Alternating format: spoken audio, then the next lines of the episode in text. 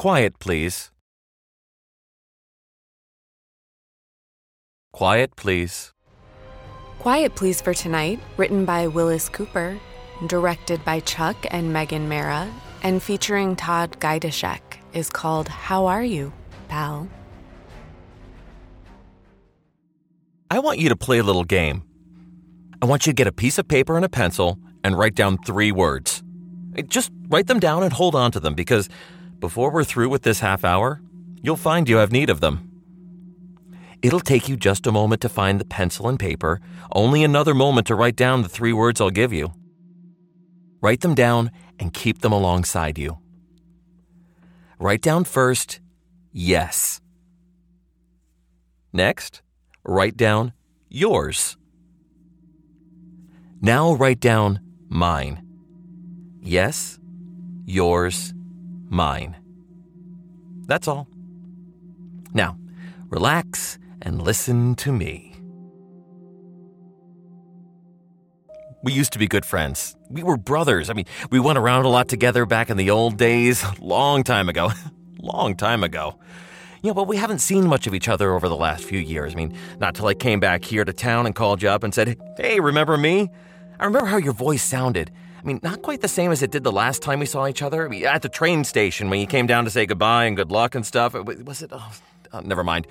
It was quite a while ago. I didn't think of it at the time. I remember now, though, but not that I blame you. It's just good New York manners to be a little reserved when a pal from the old days calls. You know, until you're sure the old pal isn't going to put the arm on you to find a place to stay, maybe lend him a 10 or so. I don't blame you. You were a little more cordial after I answered that question that you asked so casually. What are you doing now, Dane? When I said I was doing all right and couldn't I buy you dinner, and you did come back pretty fast and say, No, dinner's on me, old pal. And I said, No, no, it's on me. And, and we had an argument about the dinner check, and you did pay. Sure, I got no kicks about that. None at all. We had a lot of laughs at that dinner, talking about the fine Christmases we used to have together, and the trick presents we used to give to each other, and some of the people we used to know. Some of them we both liked, and some of them one of us liked and the other didn't and the top hat you gave me for my birthday. oh, great laugh because I wouldn't be caught in an alley with a plug hat on. So I gave you the silver mounted stag handle hunting knife. Because you were strictly the nightclub type and wouldn't be caught in the woods if you were starving for Hassenpfeffer. Oh, and I made you give me a penny for it because a gift knife might cut a friendship. I still had the penny the other day. It fell out of my pocket. Somebody picked it up, I guess. Laughs. oh, oh, a million of them. Been a long time since we saw each other, hasn't it? I've been a lot of places. Oh, yes, I know you were away for a year or so, weren't you? Sure, I keep track of you. All the time. I keep track of all my old pals, pal. They're special. You know, there's so many things we didn't get a chance to talk about, you know what I mean? So many things. Say, you comfortable in that chair? Well, don't wait till I get nervous. Oh, I meant to ask you. You haven't been getting into any jams or anything like that while I've been away, have you? Yeah, I sure hope not, because you are so doggone impulsive, you know? Oh, I remember how many jams I got you out of in the old days. Oh, no, I'm not bragging it out. I, I don't mean I'm ungrateful or anything like that. In fact, it was the old days. The old days when we were working on a job together. You know, I get sentimental about the old days. I get to remembering things. Oh, that waiter at that place on Broughton Street. I'll never forget the way you said it. You said, Don't go picking on my pal just because you're bigger than he is. You were always doing things like that. Oh, I ran into him just before the war out in Cleadway. Recognized him right away by that short right leg where you broke it. Uh, he didn't remember me at all. Of course not. I've changed a lot. I mean, even you said that. Well, I've been a lot of places, like I said, seen a lot of things, done a lot of things, and I seem. Even you looked different when I saw you. Oh, the waiter. just for fun, I asked him what was the matter with his leg. and it was funny. Just thought I'd throw in I knew the other side. you sure hated me, pal. I never heard a man curse about so in all my life. Huh? Oh no. He's an old man. I mean, he was an old man when you and him had the fight, don't you remember? Ah, I remembered something else, too. After I left you and went home to that hotel, uh, what was his name? Um, you remember up on West 57th Street? I remembered all of a sudden as I was untying my tie. I bet you remember too. I bet you even know what I'm talking about. Whom I'm talking about. What was her name? Simple name. Doesn't make any difference. Better not to mention names, isn't it? We were sitting on the steps that night. It was weather like it's been this fall, too hot for the time of the year. Remember? She said, Dane, What? I have to tell you something. I love you too. That's not it, Dane. Make me guess. No, no, I'm going to tell you. Well, shoot. I'm sorry About what? about us. I don't want you to buy me that ring. Why not? We, we went all over that. I've got the money. No, I have too. it isn't that, Dane. What do you mean? That's what I mean. The kid. No, I mean it. I can't. Why not? Why not, honey? I, Is, is it somebody else? Dane, I feel so miserably sorry. Is but it? Yes. This is kind of uh, tough to take. I know. Oh, Dane, I didn't want to hurt you, and I tried not to tell you, but Dane, I can't. I, I can't. I can't. Is it somebody I know? Oh, Dane, promise me you won't do anything. What can I do? I kind of love you. Dane, If it's gotta be somebody else to make it good for you, it is good. who is it, honey? It's. It's your best friend.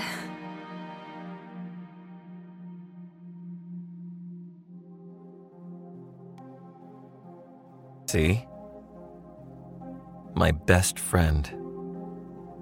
You, pal. Remember what I did? Remember the note? I do. It said, I'm sure glad I made you give me that penny for the hunting knife, you lucky buzzard. You know, so we still had our friendship. Oh, don't feel bad, pal. I don't anymore. It was too bad your folks wouldn't go for her. It made you break it off, or lose out on your old man's dough.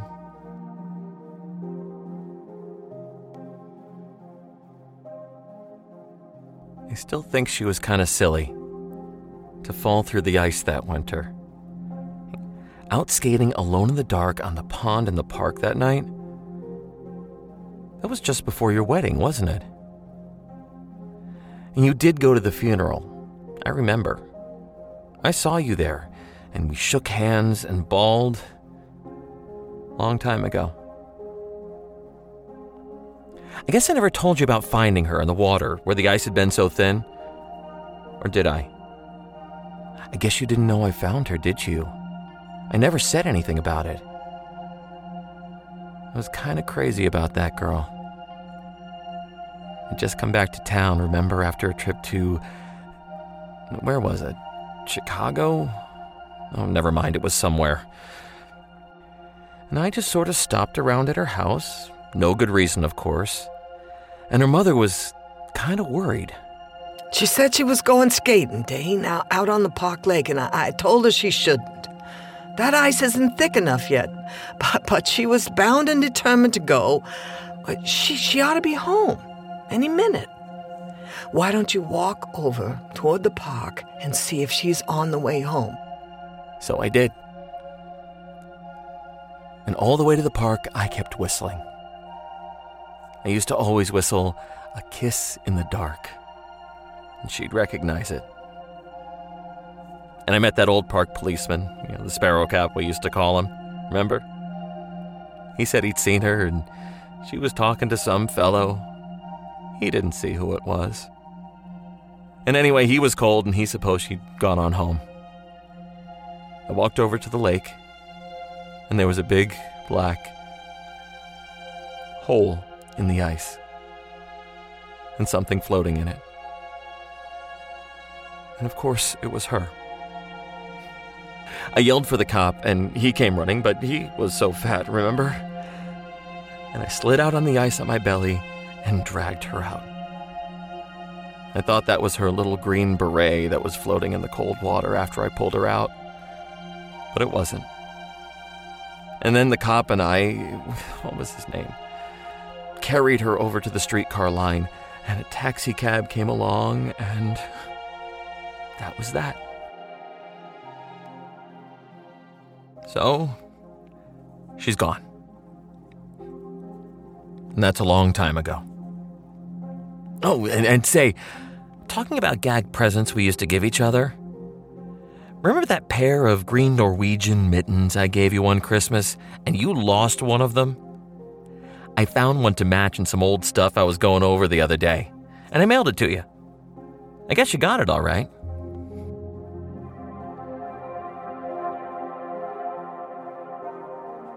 I went out to the cemetery to visit her grave the other day. You ever go out there? Oh, I guess you wouldn't. Being married and quite a guy around town and all that. There's not much room for sentiment like that in the world, is there, pal? Not anymore. No, not anymore. Used to be. Not anymore. What's one more dead person in a world of war, famine, misery, and stuff like that? Hmm, there's a thought. I went through that war. Saw a lot of people get killed. A lot of good friends of mine. But I never forgot her. I thought about her frequently. Somebody had to. So I went out to look at her grave. What was her name? Funny. It's funny the way your memory slips. Some things you can remember for years and years just as clearly as it happened yesterday. Like the way I told you about finding her. You remember things that way too? You remembering anything now? Well, why are you fidgeting for then? Sit still, you're making me nervous. Oh, I make you nervous. I didn't mean to, pal. You know what? Remember, a lot of people thought she committed suicide? I don't know of any reason for her committing suicide. Do you? Unless, uh. Well, she might have been pretty upset about breaking off that deal with you and her. I wish you'd tell me something sometime. How did you break it off? Did you. Did you just tell her? Did you take one last walk in the park and say, Hey kid, it's all off? Eh? Or, or what? I suppose it's none of my business after all, but I wonder about things like that. I wondered so many times what she said. Did she put up a big beef about it, or, or did she take it? Well, like I had to take it when she told me about you. I'd been willing, you know, to step up and be the big hearted stiff and say to her, Oh, now look, kid, if the deal with my pal is off, I'm still sticking around. I'm all set for it if you want any part of me. You know, I really loved her. But I didn't get a chance. That's why I went away, I guess. Suppose that's why I came back, too. You got that green mitten I sent you? Nah, I didn't put my name on the package. I figured you'd know who sent it. You got the pair now, if you kept the other one. But the one I sent you is all shrunk up. You couldn't wear it, I know. Water. That's what it is. wool shrinks in water unless you take care of it. And I guess no one took care of this one. It's probably been laying around in hotel dresser drawers and old suitcases for years. Anyway, you know where it's been. Say, there's something you might tell me about sometime. There's a certain friend of ours. I don't know how much of a friend he is, but maybe you'll know. I won't tell you his name, because, like I said, I don't think it's a good idea to mention names in public like this. Say, are you going to sleep? Well, sit up and listen. We got a lot to talk about yet. Turn the radio up a little bit. I don't want you to miss anything. That's better. Uh, about this friend. I got a telephone call the other day, uh, last Saturday. What are you fidgeting about? Well, light a cigarette. I got this phone call. And when I answered, the guy said, Hello, Dane. Hi. Listen, Dane. You may think you know who this is. Why, sure, it's Pat. Never mind that. I'm not going to tell you who I am for a very good reason. Well, now look, I can kid along with anybody, but I'm not kidding, Dane. I'm not going to mention any names at all. But a certain guy that you and I both know has been spreading a few stories that you ought to know about. oh, is that so? Yes. What kind of stories? Where have you been the last few years? Well, for a while I was in the Army, uh, 99th Division, the Bulge, Remagen Bridge, all that. You can prove that. Are you kidding? This, um, this friend of yours says you've been in the penitentiary, Sounds like a wonderful friend. doesn't he? Well, as a matter of fact, I was. You were. Four years. Good Lord, Dane. Now you're gonna ask what I was in for. Well, I, I, I, I wasn't. I had a job in the penitentiary. A what? A job. I worked there. Oh, Sure. oh. Well, I'm, I'm, uh, I'm sure your friend probably misunderstood. Well, I hope so. So what'd you do? Uh, you're not a guard. Oh, no, no. I I had a very special job. I'll tell you about it sometime. Well, gee, Dane, I'm, uh, I'm awful sorry. I mean, better tell this friend of yours. Gosh, a, a thing like that could ruin a man. That's right. It could, couldn't it? It sure could. Sure could. Well, you know, Dane, I, uh, I meant well. Sure. Thanks for calling. Nice of you. I'm sorry about it. Um, I'll tell him. No, no. I'll tell him when I see him or, or uh, sometime. You mean, you know who it is? Why, sure. So long, bub. And thanks anyway. I sure hope you didn't have any misunderstanding about what I've been doing, pal. Or didn't you know? Remind me to tell you sometime what my job was there. I've had some funny jobs in all these years. You wouldn't know about that, would you? You've been here all the time on the same job making dough and not worrying about anything. Or not worrying about much. Worries disappear sometimes over a period of years, don't they? And they have a habit of popping up again, and sometimes they're worse than when you thought you'd forgotten them. Now, I hope you don't have anything like that, pal. I'm, well, the look on your face, I thought for a minute you might have. Well, don't worry, pal. Everything always comes out the way it ought to come out in the long run. And a fellow always gets what's coming to him. Never fails.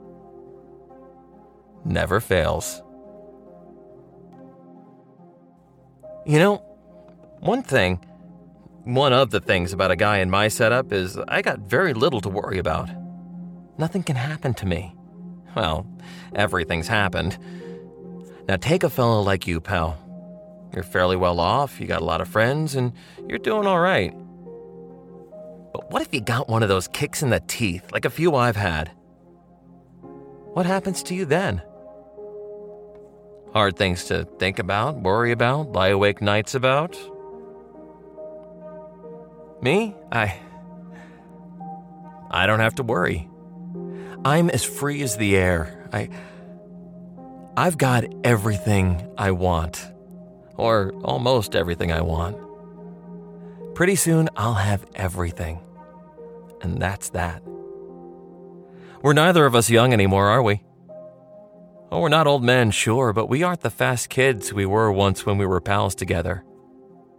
Or before she died, and we kind of broke up and went our ways. So, what time is it? Let me see your watch. Oh, time sure flies, doesn't it? I've only got a few more minutes with you, pal. Just just a few more minutes, and here I stand gassing, and you're sitting there clutching that piece of paper. Look, be a pal and hang on to it for just a little while yet. Just about, oh, six or seven minutes, as a matter of fact, and then I'll stop, and you take it from there.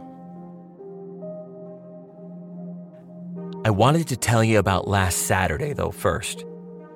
I had a couple of fellas from my old outfit to see, well, you know us veterans, and I sat around with one of them all afternoon, knocking over bottles of beer and hashing over the bulge and some of the things they put me up to after the war. I don't usually take more than two beers in an afternoon, but, well, you know how it is. Or do you? No, I guess you don't. You weren't in the service, were you? I remember now. Oh, well, we can't all be heroes, I always say.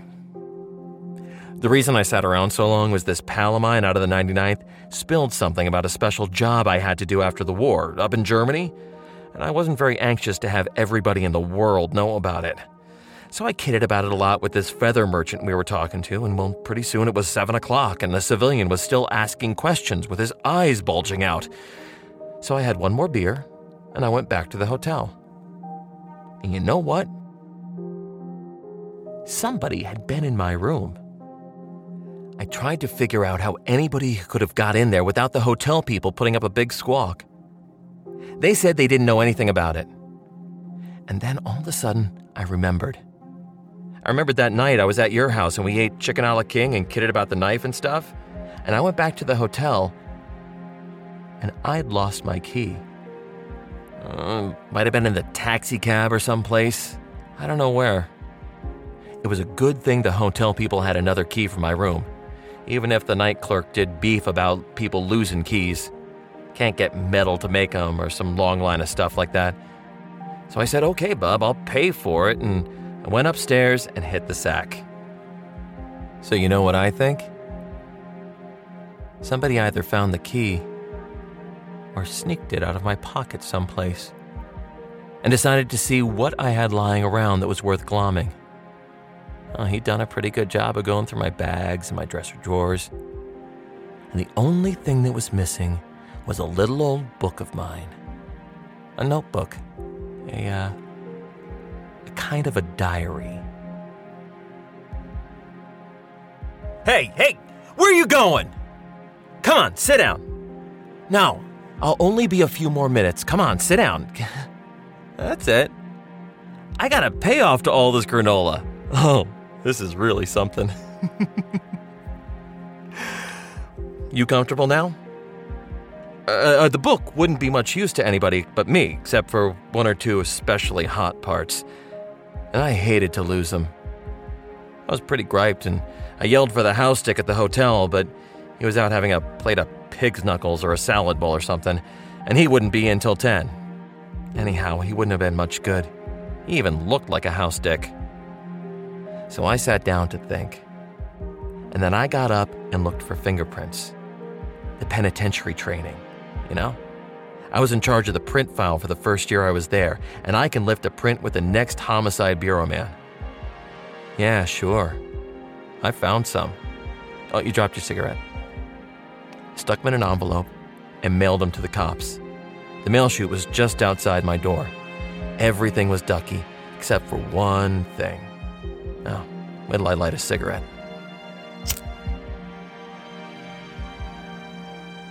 Now, the last thing I remember was hearing the door of the clothes closet squeak open. I started to get up, and that's when I got the knife through my back. Dead. Why, sure, I'm dead. You wonder how I'm talking to you on the radio, don't you? Oh, pal. You can do so many things on the radio if you're smart. Now listen. Got that piece of paper? Good. Listen now. I'm going to ask you three simple little questions. And when I ask you the questions in order, you answer me by reading the answers in turn off your piece of paper, okay? Okay. Here we go. The first one Is that blood on your hands? The second Whose blood is it? And the third Whose knife was that was left sticking in my back? Okay, pal. Your prints are down at the bureau. I'm in the morgue. And the cops have got the knife. And I think somebody just heard what you said. Oh, one thing more. You were wondering what my job was at the penitentiary. I was the executioner. Comes out even, doesn't it? Ah. Isn't that somebody at your door, pal?